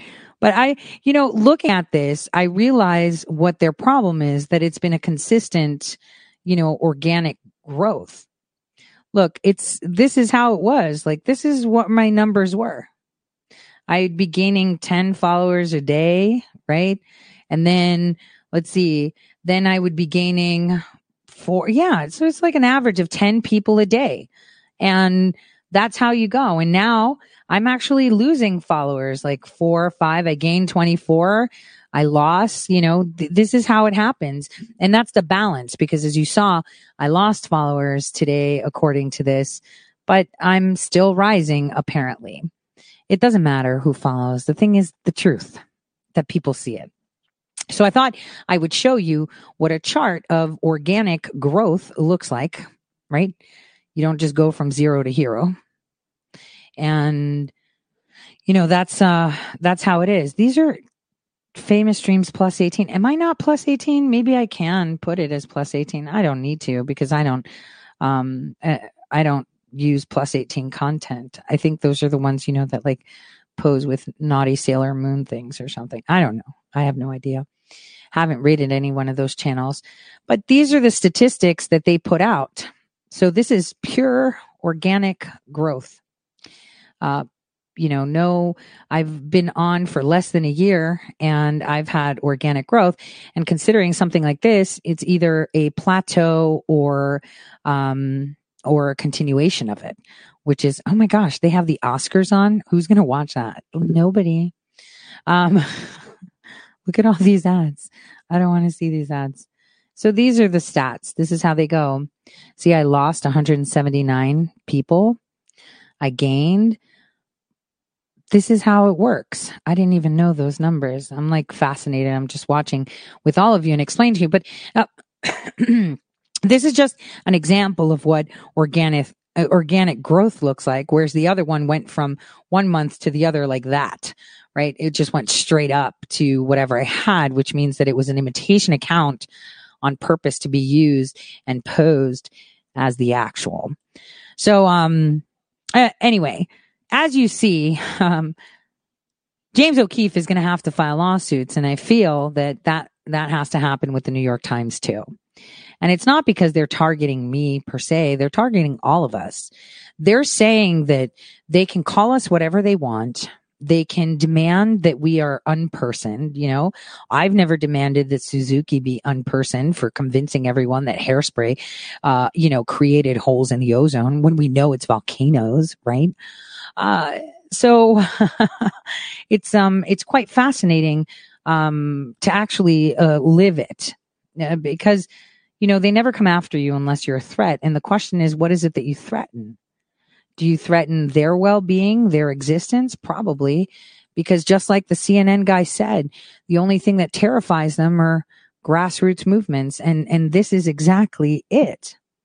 And, um, uh, I wanted to put for you to see the most recent report by Newsmax um, that was just put up about um, court packing. I believe we should end today's show with that. This weekend we'll do some stuff.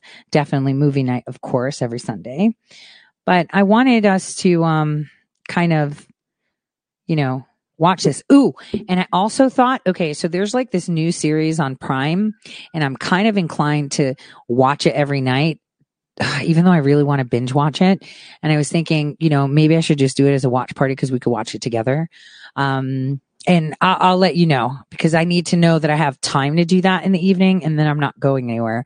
Uh, so I'll let you guys know on that on Telegram. Okay, here we go. Let's let's fast forward through the music. There we go.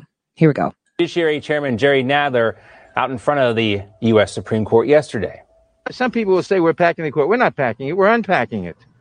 Senator McConnell and the Republicans packed the court over the last couple of years, as Senator uh, uh, Markey outlined. So this is a, a, a reaction to that. It's a necessary step in the evolution of the court. A necessary step. Uh, they're not packing, they're unpacking. Up is down, left is right. What are we supposed to make of this? Let's welcome in now Florida Congressman Byron Donalds to talk a little bit more about this. Congressman, great to see you as always. Good to see you. Good to be with you. Only in 2021 uh, is packing the court unpacking the court, right? Uh, you and I both kind of saw this same thing, the side by side image of Senator Ed Markey from five years ago and then from yesterday. And of course, a complete opposite. Back then, he was saying we need nine, nine justices on the U.S. Supreme Court. Of course, yesterday he's saying expand the court. What changed, Congressman?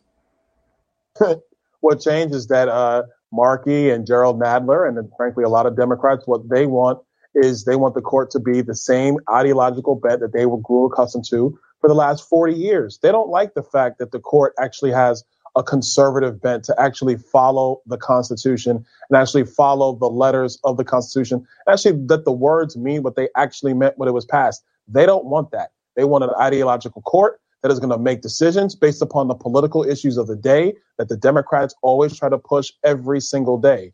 And because under Donald Trump's presidency, we had an ability to actually bring the court back to its original bent, meaning that they were actually following the Constitution significantly more than had been in the past. They're upset. So they want to change the rules again. This Yeah. is what they always seem to do. Yeah, just like Harry Reid dropped the nuclear option on the federal judiciary all those years ago. And elections have consequences, just not the consequences that Democrats were thinking of when they uh, dropped that famous line. Uh, you know, a lot of people said yesterday too, Congressman, oh, well, Nancy Pelosi says this isn't going to get a floor vote. She's not seriously considering that. So you can all relax. Are, are, does that give you any, uh, you know, comfort knowing that Nancy Pelosi is not in favor of this?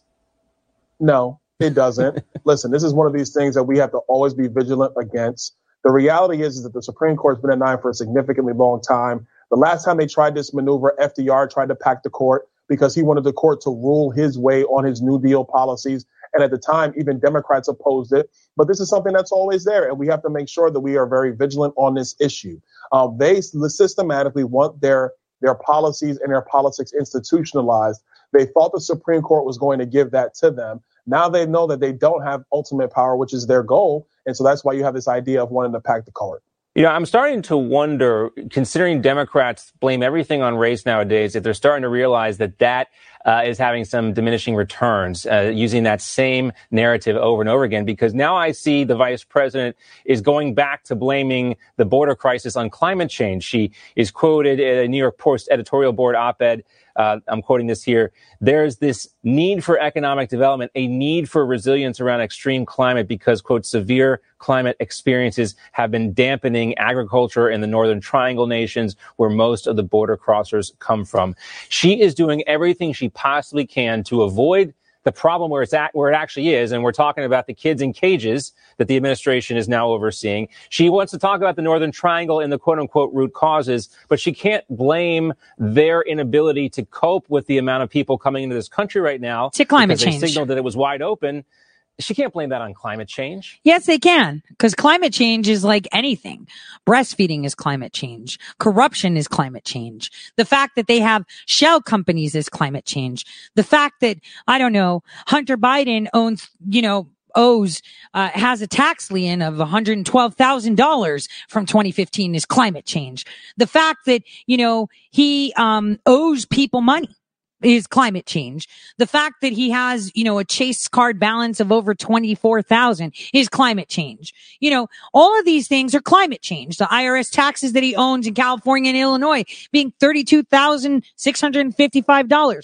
Climate change, right? Taxes, waiting, you know, to, to see how much someone is going to pay for. Climate change. All the debt is climate change. Everything is climate change. A total of $559,000 is climate change. I mean, get with the program, guys. Everything is climate change. Just like KLBJ Radio in Austin reported that Alex Jones was hospitalized in serious condition after passing out in a restaurant. And if that's the case, I'll pray for him.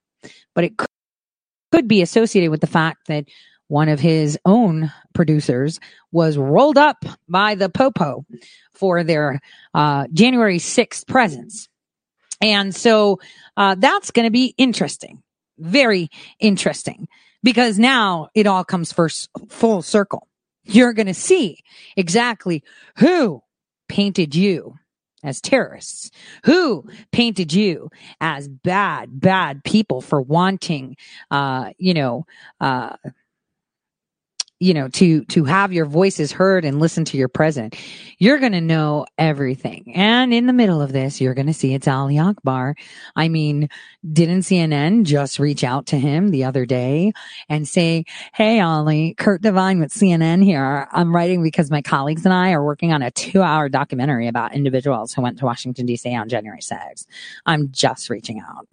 See everything ends at some point regardless of what any narrative is being pushed and what unity they want to push. The truth comes out regardless. The truth comes out regardless. Now, the radio station reported that yesterday. Alex Jones was on air looking good, thank God, right? We would never wish him any ill. And I hope that he repents for all the things that he's done. But it seems like he's blaming Mike Lindell for his editor being arrested and raided this weekend, um, in this week in Austin. So that's a kind of interesting considering that everyone thinks that Mike Lindell mm, is aligning with, you know, the far right. So it's, it's good to be able to find it. I mean, uh, truth comes out regardless and truth stands stronger than anything. And so while people, you know, like to elaborate on things and take their own spins on things, truth is truth. And you know what's funny, right? Um, they cancel people. They've canceled me, uh, in, uh, any place that is abiding by their, they cancel me. Supposedly but I can't be canceled because nobody owns me. The only people that I have interest of is that of the people. And the people are the ones that will hold me up. So I know this um, blow by the New York Times will cancel my last contract and make me completely unemployable. And that's okay. Um, Millie is not coming back for a while on Twitch.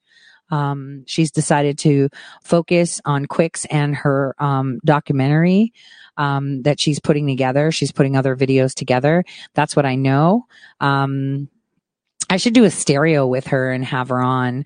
Um, but that's uh, that's something that you know um, is quite interesting because uh, Quicks is coming quick. And I shared with you uh, Gavin's uh, tweet where BlackBerry tried to shut Quicks down, and that's the first legal battle. So um, it's really disruptive and it's going to change things. And people don't like change, especially when they can't control it. So uh, let's hope that all grassroots movements maintain their grass uh, roots uh, roots, right? Because as you've realized, in the past, you know, few months that that's really not the case. Um, people are not always sticking to their grassroots movements. I mean, Alex Jones used to be, and then something changed. Something called controlled opposition. So for those of you on Twitch, we're going to be reading soon. On that note, I want to wish you guys a fabulous weekend. I'll let you know um, you know, what we'll be doing this weekend, except for movie night, which is always um, on Sunday night. And um, I have a few movies lined up. We'll see which one. God bless. Have a wonderful weekend. And know that in the end, we win. It's just, can we make the end come faster? Because I'm pretty impatient. God bless. Cool wind in my hair warm smell of colitas rising up through the air. Up ahead in the distance, I saw a shimmering light. My head grew heavy and my sight grew dim. I had to stop for the night. There she stood in the doorway. I heard the mission bell. I was thinking to myself, this could be heaven or this could be hell. Then she lit up the candle, showed me the way. There were voices down the corridor, heard them say, Welcome to the Hotel California.